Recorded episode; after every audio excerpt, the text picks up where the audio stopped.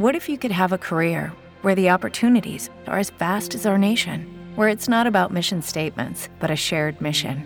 At U.S. Customs and Border Protection, we go beyond to protect more than borders from ship to shore, air to ground, cities to local communities. CBP agents and officers are keeping people safe.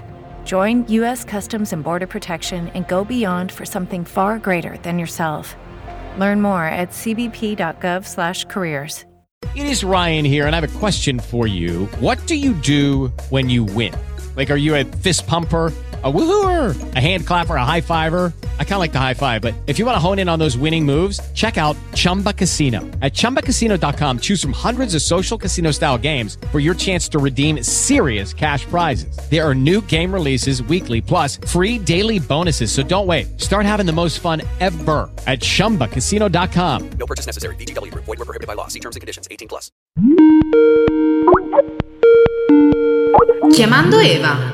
il podcast femminista di The Submarine. Buonasera e bentornati a Chiamando Eva, puntata del 27 febbraio 2019, puntata numero 9 soprattutto. Io sono Francesca e come sempre trasmetto da Milano dove sono le 21.21, quindi ora perfetta oserei dire, e dall'altra parte del filo c'è come sempre la mia co-speaker Elena. Pronto Elena, mi senti?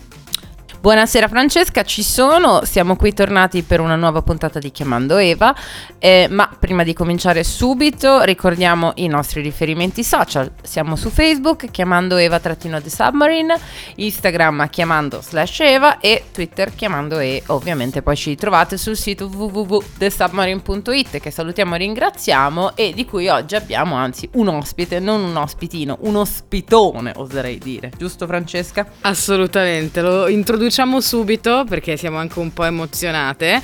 Perché abbiamo okay. con noi stasera. tipo, già, tipo già è disagio. Perché appunto abbiamo con noi stasera direttamente da Trappist, appunto l'altro podcast di The Submarine, che per ora sono due, ma chissà. E chi lo sa, Alessandro Massone. Ciao. Buonasera, ah, buongiorno, dipende dall'ora a cui state ascoltando. Esatto, c'è sempre questa gag bellissima. Finché ero con Bianca c'era un... io che dicevo buonasera, lei buongiorno, solitamente poi ci impappinavamo, quindi adesso effettivamente dipende tutto dall'ascoltatore. Abbiamo chiamato Ale però stasera principalmente perché volevamo affrontare un argomento spinoso e un argomento complesso e un argomento su cui volevamo avere una mm, terza voce, insomma, che potesse discutere con noi di quanto sta accadendo. E a me poi piaceva l'idea di avere una voce maschile finalmente chiamando Eva, perché insomma, io sapete che sono per il femminismo inclusivo di chiunque e qualunque genere, parte, comunque uno si voglia definire, quindi ecco, finalmente abbiamo una puntata con un uomo, no Ele? Giustamente, no, ma infatti altrimenti poi sembra uno sproloquiare unicamente femminile, ma poi soprattutto Ale eh, si occupa di chiaramente di molto di più dell'informazione di ciò che succede nel mondo, molto più di noi, che siamo più aggiornate se vogliamo sul trash della vita di tutto il mondo, ma invece su ciò che succede spesso eh, cadiamo dal pero. E infatti oggi siamo qua per parlare di una questione legata al, anzi, del decreto Pillon e eh, perché che dire, pare che ormai non siamo più in Italia, ma siamo in un episodio di The Handmaid's Tale eh, senza Nick, quindi dramma, ecco. eh, cominciamo subito a, a parlare di che cosa si tratta. Stiamo parlando di un decreto legge che ancora non è stato approvato, eh, in particolare del decreto legge 735 735 che è stato presentato dal senatore leghista nonché organizzatore del Family Day Simone Pillon. In realtà è un Enzo Miccio votato al male, nel senso che se lo vedete sembra Enzo Miccio. Elena voleva portare avanti questa descrizione da stamattina e, e, e poi ammetto che fino da settimane e ammetto che di, ero totalmente ignorante, ignoravo completamente la faccia e l'aspetto di Pillon. E dopo aver visto oggi appunto di chi stavamo parlando perché appunto avevo presente la questione del decreto ma lui fisicamente proprio zero non posso che darle ragione. Cioè, è forse... Quindi ora stai marcatamente peggio. esatto, ora sto molto peggio, molto peggio. Ma anche esatto. perché potremmo dire Enzo Miccio con però la spilletta della Lega, che avere la spilletta della Lega, proprio la spilletta con, eh, non so come è, proprio il simbolo della Lega. Cioè, non, non- non so, non, non è bene. Sicuramente cioè, una persona repressa, ecco, secondo me ehm, questo è un dato di fatto da cui partire. Comunque, questo, questo genui- questa genuina, genuina persona ha avuto questa appunto, questa come grande battaglia, quella di portare avanti un decreto legge che eh, tra le tante cose eh, fa come manifesto l'affido condiviso, il, manimen- il mantenimento diretto, le garan- garanzie di bigenitorialità, cioè si parla fondamentalmente di quello che succede per le coppie dei divorziati. Quindi ha voluto molto, eh, appena insomma una volta non appena diventato senatore, ha portato avanti questa battaglia, infatti quest'estate il decreto, eh, di, mm, il decreto Pillon è stato inserito nel contratto per il cambiamento, quindi diciamo che è stato il tema che sta portando avanti da, da appena, appena è entrato nelle sfere del potere.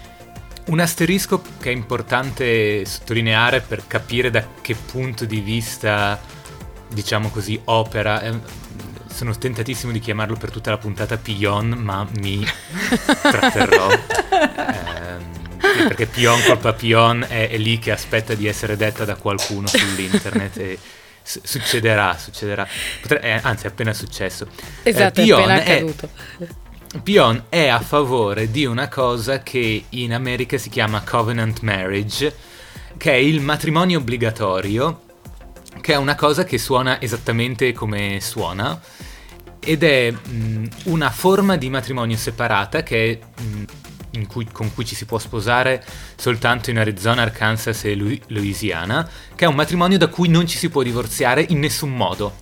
Ma che meraviglia! Ma, ma, Wow. ma wow, ma è. Il sogno, il sogno di tutti gli avvocati, insomma. Il punto di partenza da cui eh, ragioniamo, da cui si può valutare l'operato di Pion, eh, ormai è questo il nome, eh, è questo ed è eh, letteralmente l'unico, gli unici motivi per ottenere un divorzio è eh, se uno dei due sposi è- ha compiuto un reato eh, se ci sono stati quindi qualsiasi forma di furto, omicidio, eh, abusi, ovvio. oppure se uno dei due ha compiuto adulterio, perché ovviamente sono stati religiosi. Insomma, tre. se non puoi più prendere la comunione alla messa la domenica, questi sono i motivi Es- per cui puoi divorziare. Esattamente, eh, hai Cioè, capito perfettamente. Chiaro, giusto. Incredibile, incredibile, incredibile. Immagino che la questione violenza domestica non sia considerata in questo caso un, un reato.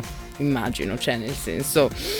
Cosa vuoi che ti dica? Cioè, ma sì, insomma, può esserlo, però chi può dirlo? Ma qua in che famiglia non c'è violenza domestica? E appunto, ne parleremo parecchio di violenza domestica in questa puntata, temo. Ma appunto, eh, cosa prevede, come dicevamo, il DDL Pillon o Pion, perché adesso ormai hai lanciato la bomba e quindi sai che per tutta la puntata sarà così, inside joke, fino alla fine. Allora, intanto diciamo che uno dei capisaldi su cui si regge è quello della mediazione familiare obbligatoria. Nel senso, prevede che una coppia con figli minorenne che voglia separarsi debba intraprendere obbligatoriamente un percorso di mediazione familiare. Cosa significa questo? Significa che quando appunto due persone vogliono divorziare bisogna capire insomma la questione dei figli famosa, figli messi a metà tra queste coppie cattivissime che divorziano. Ricordiamo che secondo vari esponenti anche della Lega eh, bisognerebbe evita- portare due genitori a evitare il divorzio. Cioè, non- Sì, no, perché va arrivano i draghi. eliminato. Eh. Esatto. Cioè, Esatto.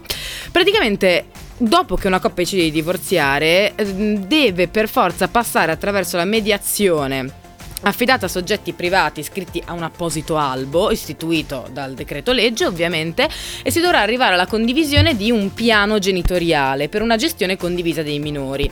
E attenzione perché appunto intanto c'è se non sbaglio una questione anche molto importante legata al costo di questa mediazione. Infatti nella puntata di presa diretta eh, curata da Giulia Bosetti, il programma appunto di Iacona, ma che appunto eh, ogni puntata presenta un tema particolare, eh, specificamente rivolta al DDL Pillon, eh, la giornalista è andata a intervistare anche quelli che sono proprio dei mediatori mh, familiari, che è una figura che comunque esisteva a prescindere dal, dal decreto Pillon. E molti di questi hanno ribadito come la figura del mediatore familiare è, mh, diciamo, è finalizzata allo svolgimento di un buon eh, divorzio per entrambe le parti, ma soprattutto è volta a difendere il minore. E non che il mediatore, cultu- il mediatore scusate, familiare debba in qualche modo impedirlo, anche perché comunque quello che eh, loro devono fare è chiaramente eh, quello di favorire un processo che però è già in atto. Loro non sono terapisti di coppia eh, ecco perché non si spiega. Oltretutto non è chiaro perché eh, chi si divorzia debba farlo anche quando c'è comunque un divorzio consenziente da entrambe le parti e non ci sono particolari questioni da dirimere. Devono per forza farlo. E Esatto. infatti qua Pillon si è incartato. Sì, no, e oltretutto, sempre nella puntata di presa diretta si sottolineava come mh, quasi mai due genitori richiedono l'affido 50 e 50 fondamentalmente, ci sono degli accordi diversi, cioè diciamo che parte da una situazione che non è reale, una situazione che non ha un effettivo rispecchiamento nel paese, per così dire, nella realtà sociale. Inoltre, appunto, eh, oltre a proprio questa spinta al non dovete divorziare, che è quello che appare poi da tutto quello che è il decreto Pillon, c'è anche un'altra questione allucinante proprio riguardante eh, questo, diciamo, media- questa mediazione familiare, cioè che anche le vittime di violenza domestica sono costrette a ricorrere alla mediazione col coniuge violento, che è un- una lo- logica assolutamente disumana e che va oltre va al di là di appunto eh, tutto quello che è una serie di diritti dell'individuo e tra l'altro viola l'articolo 48 della Convenzione di Istanbul che impone il divieto di far ricorso a questi mezzi di soluzione alternativa al Tribunale per le controversie. Quindi c'è, ah, c'è, c'è anche tra le altre cose il divieto di ricorrere a un avvocato durante la mediazione, quindi c'è anche la violazione di quello che è il diritto di difesa. Diciamo che il decreto Pillon è stato visto come noi vogliamo metterci dalla parte dei bambini. Quello che succede è che sembra che i bambini, i figli, siano completamente ignorati, così come i diritti personali della coppia. Ma innanzitutto, ed è proprio questo il punto della Convenzione di Istanbul, è gravissima questa cosa che eh, siccome ci sono dei diritti che sono i- internazionali e che sono scontati nella società contemporanea, si ricorre a questo eh, espediente che purtroppo è datato di spostare parte della, della operazione divorziale o comunque di qualsiasi operazione di, eh, legale a- eh, in mani di privati e quindi fuori dallo Stato, in modo che non possa essere, non si possa accusare lo Stato di essere eh, corresponsabile di deformazioni o privazioni di diritti, perché sono, diventano contratti tra privati. La Certo. mediazione è, in- prendendola molto alla larga, un contratto tra privati. E questa è una cosa eh, gravissima, soprattutto in casi come appunto eh, eventuali in cui ci, son- ci possano essere violenze domestiche. Eh, su questo si aggiunge il fatto che, eh, ed è questa la cosa su cui è fondamentale che ehm, si, si contesti il ruolo e la, diciamo così, l'ambizione del decreto Pillon ed è il fatto che eh, ci sia in qualche modo il sottotesto di eh, rimettere il figlio al centro del percorso del divorzio, che è innanzitutto un'attitudine ipermanipolatoria per spostare il discorso di fu- per rispondere alla critica di non difende sufficientemente le donne. E in più è fattualmente dimostrabile da chiunque legga la, il, il- decreto legge che in realtà il figlio venga, o la figlia, eh, venga ampiamente eh, inquadrato e l'opinione, le richieste, le necessità della figlia o del figlio siano completamente eh, ignorate in questo percorso, perché appunto ci sono così tanti paletti, adesso li, li vedremo, eh, che costringono eh, determinati rapporti economici e di tempistiche tra i due genitori che è impossibile che anche il figlio possa avere una voce in capitolo a riguardo, perché eh, bisogna fare la, la pozione perfetta del divorzio secondo eh, lo stato sacro. Sì, esatto. Se- secondo regole non scritte, cioè le- davvero più si va avanti nell'analisi appunto di quello che il decreto prevede, più ci si rende conto di come sia totalmente scollegato dalla realtà, ma completamente, oltre che vada contro una serie di diritti evidenti e oltre ad essere proprio impregnato di una misoginia ma evidente, cioè non è latente, è evidente. Perché poi ovviamente si è tutto sempre contro la madre, contro questa- queste pazze madri Com- che privano, eccetera. Cioè, Sì, c'è l'idea che la madre in qualche modo manipoli il figlio e si fa passare un messaggio assolutamente, come dire, sbagliato della maternità e poi, giustamente come diceva Ale, non viene messo in primo piano il discorso del figlio. Per esempio, un altro eh, punto fondamentale del decreto è quello che riguarda la pianificazione del tempo trascorso con i figli e, i genitori. E eh, l'articolo eh, 11 eh, riforma eh, diciamo il codice civile prevedendo che il minore debba trascorrere con ciascuno dei genitori tempi paritetici equipollenti, a meno che non ci sia un'impossibilità concreta e materiale. E questo, a parte essere contrario a tutte le convenzioni internazionali e alla nostra stessa Costituzione, eh, sempre eh, da eh, quanto emergeva mh, da un'intervista nella trasmissione di presa diretta, eh, Bosetti intervista giudice, un giudice del Tribunale Civile di Roma, Monica Velletti, che ha spiegato che spesso sì, eh, i figli dei divorziati eh, rimangono a vivere con la madre, perché chiaramente il discorso che fa Pillon è non lasciamo più i padri da soli, perché questo è un altro cavallo di battaglia, cioè oltre ai figli c'è proprio questo discorso reiterato del fatto che gli uomini vengono abbandonati e costretti solamente a pagare un assegno e non vedere mai i figli. Eh, però dice che mh, appunto il giudice spiegava che spesso quello che fa il giudice di pace è rispettare una situazione che è già preesistente al divorzio. Infatti, quando i genitori si presentano al giudice, raccontano come è organizzata la loro vita e quindi provved- i provvedimenti che vengono mh, fatti sono in gran parte il risultato di ciò che le- entrambi le parti, quindi madre e padre, si erano date prima di mettere fino al matrimonio, cioè prima che ci fosse effettivamente un conflitto. Anche perché è un dato di fatto che... ehm, anche nei casi di eh, separazione consensuale, eh, divorzi congiunti, negoziazione assistita in cui comunque le parti giungono autonomamente a un accordo, le parti spesso prevale- fanno sì che sia la donna a avere maggior- il maggior eh, diciamo affido dei figli per il semplice motivo che spesso le donne eh, dedicano maggior tempo alla famiglia e gli uomini più tempo al lavoro e alla carriera perché ancora un sacco di donne non lavorano e ancora quelle che lavorano continuano a guadagnare meno proprio perché hanno dedicato più tempo alla famiglia quindi No, è proprio perché esiste un wage gap. Eh, che esatto. è, c'è un come gender gap dire, che- gigante. Esatto, un gender wage gap abbastanza, ecco, importante eh, in Italia, non solo in Italia ma anche in Italia. E proprio parlando di eh, gender pay gap, eh, sempre il decreto Pellon pensa anche all'abolizione dell'assegno di mantenimento, quindi prevede l'abolizione dell'assegno di mantenimento per il genitore presso cui il minore risiede e fondamentalmente la logica affinché questo viene eliminato è data da una serie di evidenti stereotipi di genere. Sottintende che le madri usino i soldi del mantenimento per scopi altri, sottintende appunto questa questione di cui prima parlava Elena, per cui questi poveri padri verrebbero ridotti a portafogli personali dell'ex moglie e dei figli e che appunto quel denaro non venga utilizzato effettivamente solo per il bambino.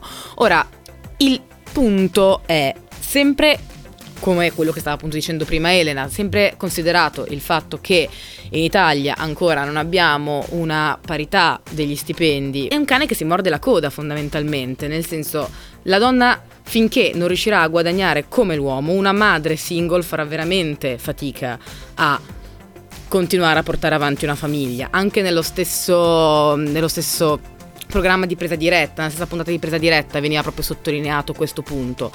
Solitamente una madre single con un figlio a carico o uno o più figli a carico senza aiuti esterni, per, proprio per lo stipendio che prende, non riesce ad arrivare a fine mese riuscendo a gestire, a portare su e a portare avanti la baracca con tutti i figli, non riesce. Per non parlare del fatto che sempre in, presa diretta viene mh, appunto intervistato, mi pare fosse un esponente sempre della Lega, che sostiene fondamentalmente che eh, sì, insomma, le donne non prendono tanto quanto gli uomini, però potrebbero anche andare a lavorare tanto quanto gli uomini. Io in quel momento stavo urlando sul divano, gesticolando, Sì. mi hanno dovuto trattenere, nel Sì. senso che veramente mi avranno sentito i vicini, credo. Dall'altro Grazie lato, al cazzo che dobbiamo lavorare, ma va, ma va. Cioè, Dall'altro lato però sottolinea anche come eh, le donne che lui però conosce che hanno fatto carriera sono proprio delle carrieriste, non mettono i figli davanti a tutto. Quindi fondamentalmente una donna dovrebbe non chiedere soldi perché deve andare a lavorare e lavorare 15 ore al giorno, cosa che le donne si sa non fanno mai, mai ovvio, ovvio, è risaputo. Però al tempo stesso essere materna e trovare il tempo per stare tutto il giorno con i figli perché sennò è una carrierista. In effetti non fa una piega e ha senso che ehm, una donna non debba averci nessun tipo di aiuto esterno qualora rimanesse da sola con i figli. Peraltro è anche in questo caso eh, l'abolizione dell'assegno di mantenimento viene buttato lì così senza contestualizzare, senza mostrare quali sono le vari casi, le casistiche in cui appunto si hanno gli assegni di, cioè è tutto così, tutto fumoso, è tutto per stereotipi e Sì, non portano, non portano un briciolo di statistiche e poi comunque alla fine della fiera chi ci rimette alla fine sono i minori perché se tu hai una madre che guadagna 400 euro al mese e tuo padre che ne guadagna 2000 quando starai con tuo padre starai con una che guadagna 400 euro al mese quando invece vai con tuo padre alle cocche champagne mi viene da pensare boh, Esattamente. eh, Non, non è soltanto, non è soltanto uno- un punto che evidenzia la misoginia del decreto legge, è anche un punto in cui si vede tantissimo il classismo sottinteso, perché non solo il divorzio è una cosa che devono potersi permettere solo i ricchi, ma se una delle due parti della famiglia non è, della stes- non è dello stessa estrazione sociale, eh, il figlio quando è da- da- dal genitore che è magari più in difficoltà economiche oppure che eh, in quel momento è addirittura senza lavoro, deve essere in una situazione complessa. E allora Pion si eh, difende dicendo che il- l'assegno alla moglie dovrebbe rimanere e la legge dovrebbe operare soltanto sull'assegno al giovane, però anche qua siamo, cioè, la- quello che manca è, mh, o- anzi non quello che manca, quello che è strutturalmente negato è un percorso per mantenere una quanto più possibile normalità per la vita del figlio e una normalità non vuol dire essere diviso fra due case, una normalità è avere una vita costante. E appunto un altro problema sempre connesso a tutto questo discorso è quello della casa familiare, perché sempre nel decreto Pillon si dice che fondamentalmente nel caso in cui la casa di famiglia sia cointestata ai due ex coniugi, quello che rimane nella casa familiare dovrà pagare un canone a quello che la lascerà. E inoltre non può continuare a risiedere nella casa familiare il genitore che non ne sia proprietario o titolare di specifico diritto di usufrutto, uso, abitazione, comodato o locazione che non abiti o cessi di abitare stabilmente nella casa familiare o convive, eccetera, eccetera, eccetera. Dunque, il punto è che come faceva notare anche eh, l'avvocata Quinto che viene intervistata da Internazionale, vi metteremo sempre il link ehm, sotto il podcast sulla pagina di The Submarine. In questo caso viene stravolto proprio il principio dell'assegnazione della casa familiare, che è basato sul principio e sul fatto che il minore debba essere tutelato nel suo diritto di rimanere a casa sua e che non vengano fondamentalmente stravolte le sue stesse abitudini. Quindi ancora una volta sembra quasi che il decreto Pillon voglia sembra, forse lo è, che il decreto Pillon più che andare a tutelare il minore voglia in qualche modo cambiare le regole tra la coppia, insomma, tra i poli della coppia. Diciamo che i minori sembrano come sempre un po' non valutati in questo caso, ecco. Mai, mai, anche nei casi di poi ovviamente di violenza domestica, sia da parte appunto ricevuta dalla donna che dal, dal minore. Infatti, eh, la, diciamo, il- la parte più terrificante eh, del decreto è quando parla del fatto che eh, è previsto che, fi- che se il figlio minore eh, si rifiuta di vedere uno dei due genitori, che tendenzialmente può essere appunto il padre, no? che è l'orco cattivo, eh, l'altro genitore può essere accusato di averlo moni- manipolato e quindi il giudice può disporre un provvedimento d'urgenza che prevede la limitazione o sospensione della sua responsabilità genitoriale. E qua si presenta il tema appunto della sindrome d'alienazione parentale, su cui bisogna, è necessario fare una piccola digressione perché è stato messo nel decreto legge eh, questa, eh, diciamo, non si può neanche chiamarla teoria perché non è stata dimostrata. È una teoria per essere tale, deve essere riconosciuta dalla, dalla comunità scientifica e appunto dimostrata. Questa, te- questa, cosa non lo è stata. Chiamiamola linea di pensiero perché non so come altro chiamarla. O, o buttad. Che- Chi può dire? o cazzata, boh, non lo Io ho so. detto teoria Esatto. Teoria del Complotto. complotto. Teoria del complotto. Eh, PAS, Parental Alienation Syndrome o sindrome d'alienazione parentale, dice appunto questo, che quando un bambino dopo una separazione, quindi eh, dopo un divorzio, non vuole più vedere uno dei due genitori, mettiamo che sia appunto il padre, è perché la madre molto probabilmente lo ha influenzato. Fino al 2012 non se ne parlava di PAS, ma eh, se non nel settore, invece adesso lo troviamo eh, come argomento di dibattito politico, tant'è vero che Lega e Movimento 5 Stelle lo hanno letteralmente scritto nel contratto di governo. Eh, infatti dicono che l'introduzione, eh, come obiettivi, l'introduzione di norme volte al contrasto del grave fenomeno, sentite un po', dell'alienazione parentale.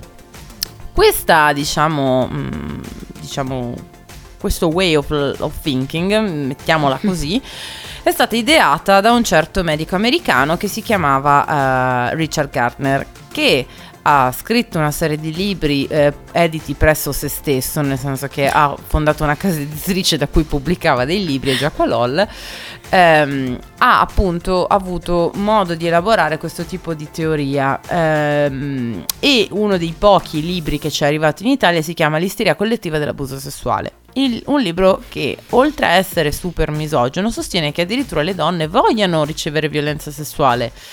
Quindi mh, tutto questo articolo del decreto legge, l'articolo 17 e il 18, si basano su degli assunti di un povero mentecatto, mi spiace, non riesco a essere, mh, come dire, politically correct, che oltretutto ha anche appoggiato in vita sua tesi pe- sul- a favore della pedofilia, perché infatti Richard Gardner si è distinto per battaglie che eh, dovevano eh, per far uscire di galera gente appunto accusata di, di pedofilia. Ha scritto si possono leggere frasi nei suoi libri quali la pedofilia può aumentare la sopravvivenza della specie umana avendo finalità procreative oppure c'è un po' di pedofilia in ognuno di noi. C'è un È po' di pedofilia in ognuno di noi, è una frase che mi ha fatto straridere, Trude, ma ma magari in te, cioè mi viene da pensare, boh, ho un esatto. dubbio, In- ho un in te e nel dubbio tuo che- psichiatra che non ti sta curando a dovere, mi viene da pensare, chiusa parentesi. Quindi, dato che è una pratica diffusa, è accettata da, da milioni di persone.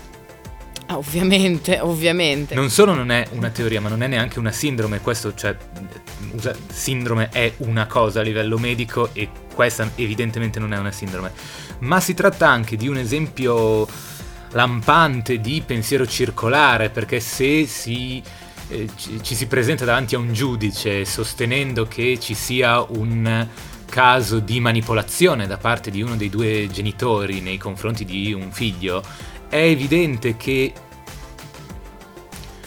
tirare in ballo questa presupposta sindrome è, è un tentativo di ignorare dei presupposti reali, perché se si arriva a un divorzio in, eh, in una coppia con dei figli, è evidente che sono successe delle cose, eh, sono successe delle cose che con i figli poi vanno affrontate in qualche modo.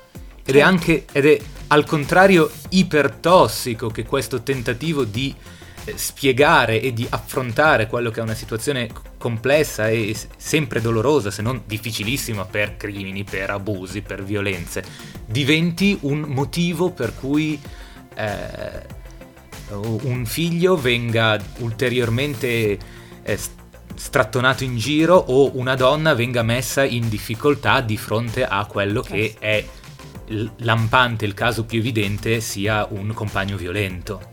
Assolutamente, ma infatti ci sono un sacco di casi di cronaca eh, che hanno, come dire, sono la propaggine degli effetti negativi che l'applicazione no, di questa teoria che non è una teoria, sindrome che non è una sindrome, hanno poi sulla società, figli che vengono tolti alle madri, madri disperate, eh, oltretutto poi comunque non, non si può neanche mh, tenere conto della, di quella che è la volontà del minore e, eh, e, di quello che poi alla fine è un disagio espresso dal minore perché viene minima, non viene minimamente considerato. No, esatto, Quindi, infatti la questione che faceva proprio paura leggendo e vedendo proprio alcune di queste testimonianze era come l'idea, il, l'opinione del minore, quindi del bambino o del ragazzino, perché poi si parlava anche di ragazzi anche avanti con l'età, cioè nel senso non maggiorenni ma quasi, cioè 16 anni, 17 anni, non venisse assolutamente considerata. Cioè se un ragazzo ti dice che non vuole vedere quel genitore, non vuole parlare, non vuole vivere con quella persona,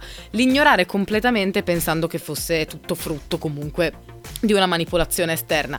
È folle, è totalmente folle, ma credo che anche per uno psicologo sia, anzi soprattutto per uno psicologo sia oggettivamente follia. E, e appunto sì. la cosa che fa ridere è che adesso più che follia diventa legge. Cioè, quindi questa questione, ecco... È realtà. Ma appunto non è neanche finita qui, perché inoltre un, in un punto del DDL Pillon si sostiene anche che la violenza, cioè impone anzi che la violenza domestica debba essere comprovata e non spiega in che modo debba essere comprovata, che significa che una violenza debba essere comprovata e poi solitamente quando una violenza risulta comprovata si è arrivata ormai a un livello estremo della violenza, a un'evidenza, nel senso siamo già all'ultimo, ultimo stadio. Stadio. Ecco.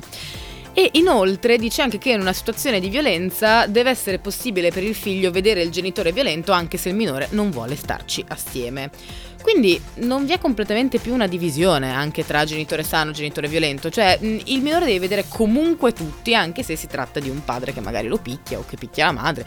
Come dire, e anche questa questione della violenza comprovata, come dicevo, segnala proprio una totale una totale privazione dei diritti da parte della donna, cioè tutto il discorso che si è fatto, anche lì sempre nel famoso Uh, nel, nel, nelle famose interviste uh, di cui parlavamo prima, di presa diretta, a un certo punto c'è un, la tipica opinione del ben pensante che sostiene, beh, ma anche in questi casi è sempre dubbio, insomma, una donna si sposa un uomo, ci fa dei figli assieme e poi soltanto quando c'è da separarsi viene fuori che lui è violento. Ecco. Diciamo che tutte queste belle chiacchiere da bar, quelle tipiche cose che eh, i gruppi femministi, eh, opinionisti, barra, giornalisti, eccetera, tentano di eh, provare che sono delle cagate, delle appunto opinioni da bar, qui vengono scritte in un decreto legge, che rende tutto abbastanza allucinante. Inoltre, sempre stando sulla questione appunto della violenza, il DDL prevede anche che se una donna lascia la casa familiare con i suoi figli per essere accolta in un centro antiviolenza, l'altro genitore può chiedere l'intervento dell'autorità pubblica di pubblica sicurezza che su mera segnalazione del genitore può prendere il minore e riportarlo nella casa di famiglia in cui è ancora presente il genitore violento. Questo direi che si commenta da solo. Sì, questo è il, cap- è il capolavoro di tutto, no? Cioè, fino, fino qua era tutto uno schifo, questo qua è una merda. ma a un point. No, ma beh, è, è, cioè, è follia. Nel senso, la cosa assurda è che da leggere è follia. Cioè, mh, mm, nega Sì, no, cioè sembra pazzesco come sia passato in sordina, cioè quasi come sia passato in sordina. Non è vero, non è passato in sordina perché ci sono state manifestazioni, no, per esempio quella di non una di meno contro il decreto Pillon. Però come, cioè, non lo so, non stiamo tutti a gridare fuori dalla finestra, maledetti, aiuto cosa sta succedendo. Eh, anche perché poi, sempre in merito alla violenza, non è solo la violenza sulle donne, ma eh, è comprovato che la violenza vista dal minore sul genitore è come è pari alla violenza subita. Quindi si sta facendo male due volte a non minimamente pensare a prevenire questo tipo di situazioni. Cioè, non, non se ne esce fuori da sto mare. No, e Vedi, questo sottolinea ed è un po' il, la, la conclusione logica che a cui si arriva a questo punto a cui si arriva eh, leggendo, leggendo il resto della legge ed è che le accuse di violenza siano eh, non so se c'è una valutazione statistica inventata o proprio non ci sia posto il problema, ma che le accuse di violenza non siano problematiche in quanto tali, ma siano uno strumento, ovviamente dal punto di vista del legislatore, uno strumento con cui le donne forzano i, gli uomini al di fuori di una relazione familiare. E Esatto. quindi l'interesse di proteggere il violento non è per proteggere il violento, ma è per mettere fondamentalmente in discussione che le accuse di violenza siano una problematica. Perché è, è assurdo il punto di vista di quell'intervistato che diceva eh poi quando ci si separa viene fuori che quello là era un violento.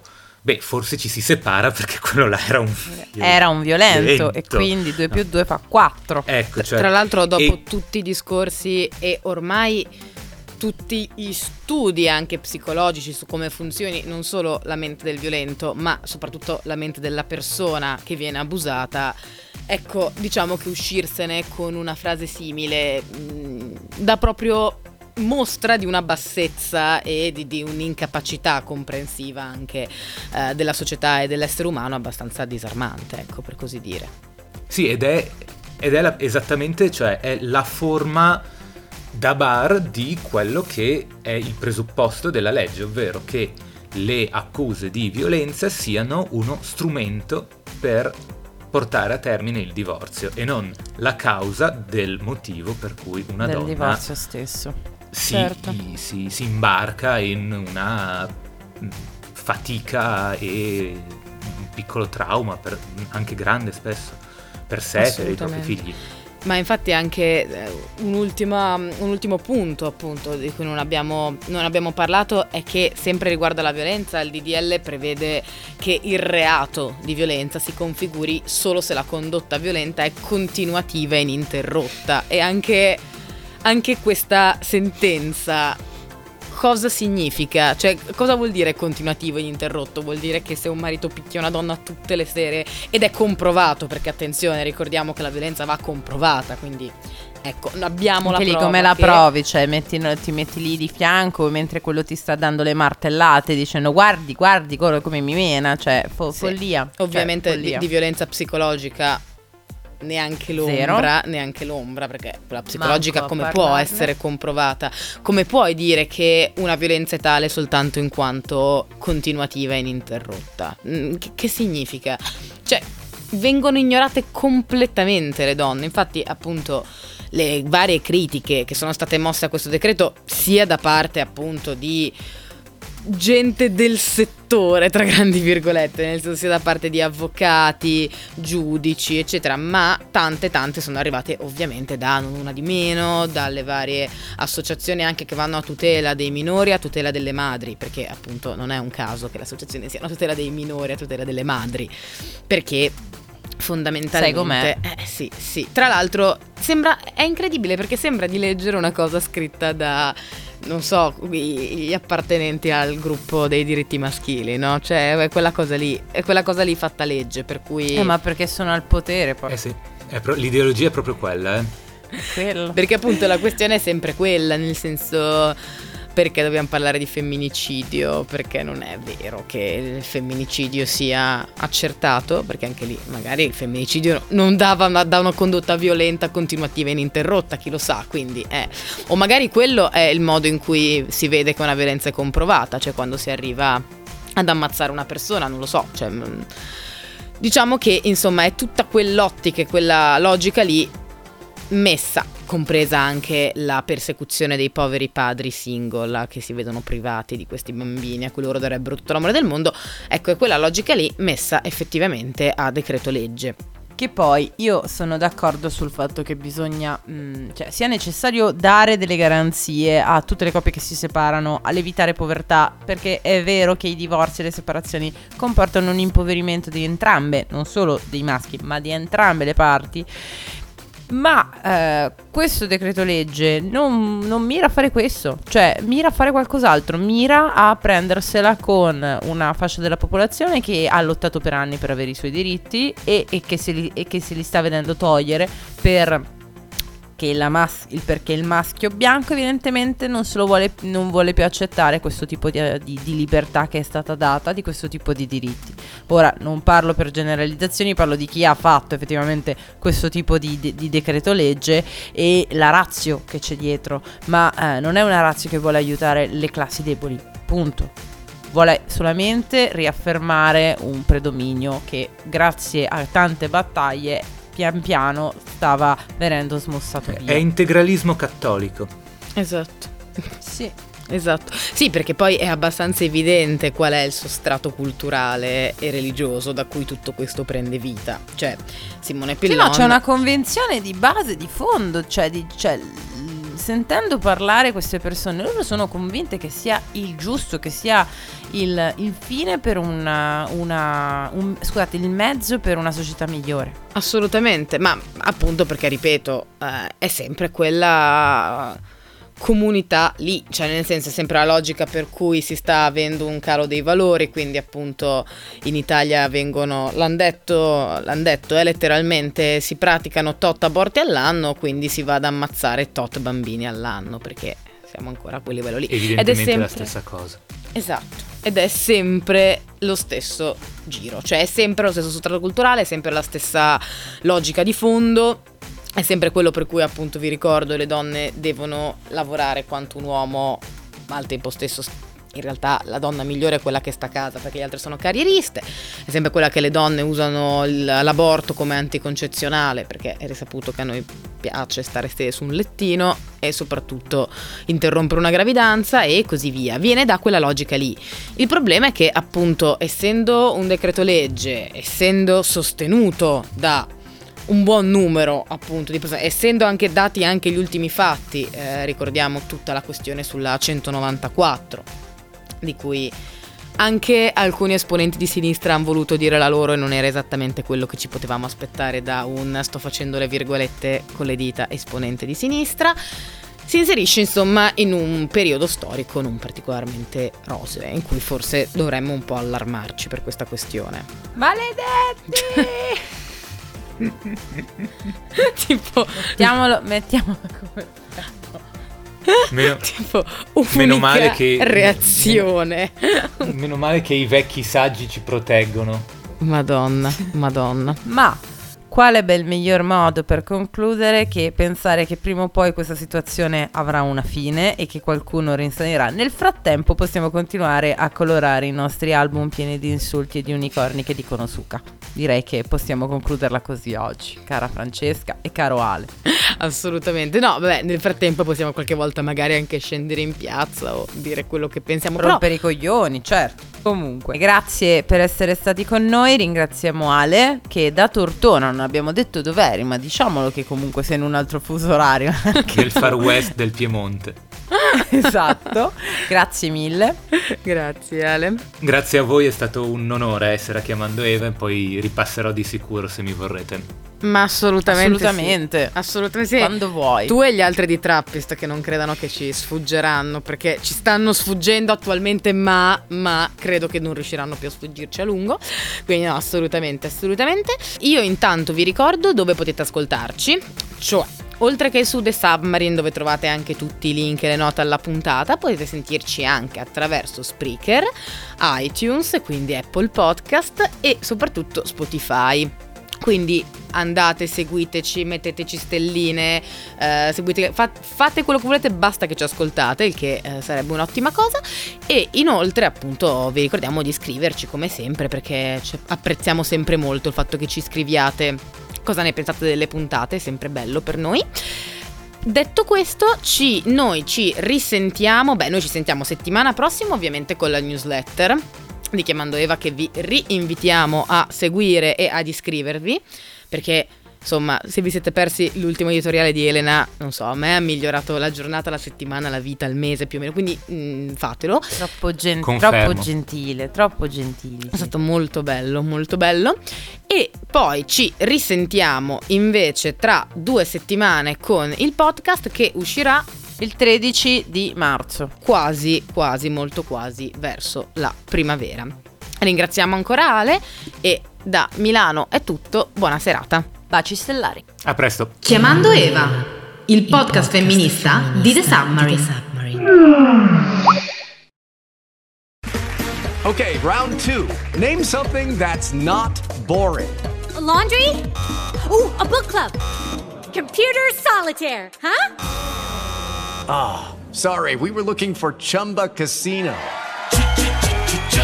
That's right. ChumbaCasino.com has over 100 casino style games. Join today and play for free for your chance to redeem some serious prizes. ChumbaCasino.com. No purchase necessary. Void where prohibited by law. 18 plus terms and conditions apply. See website for details.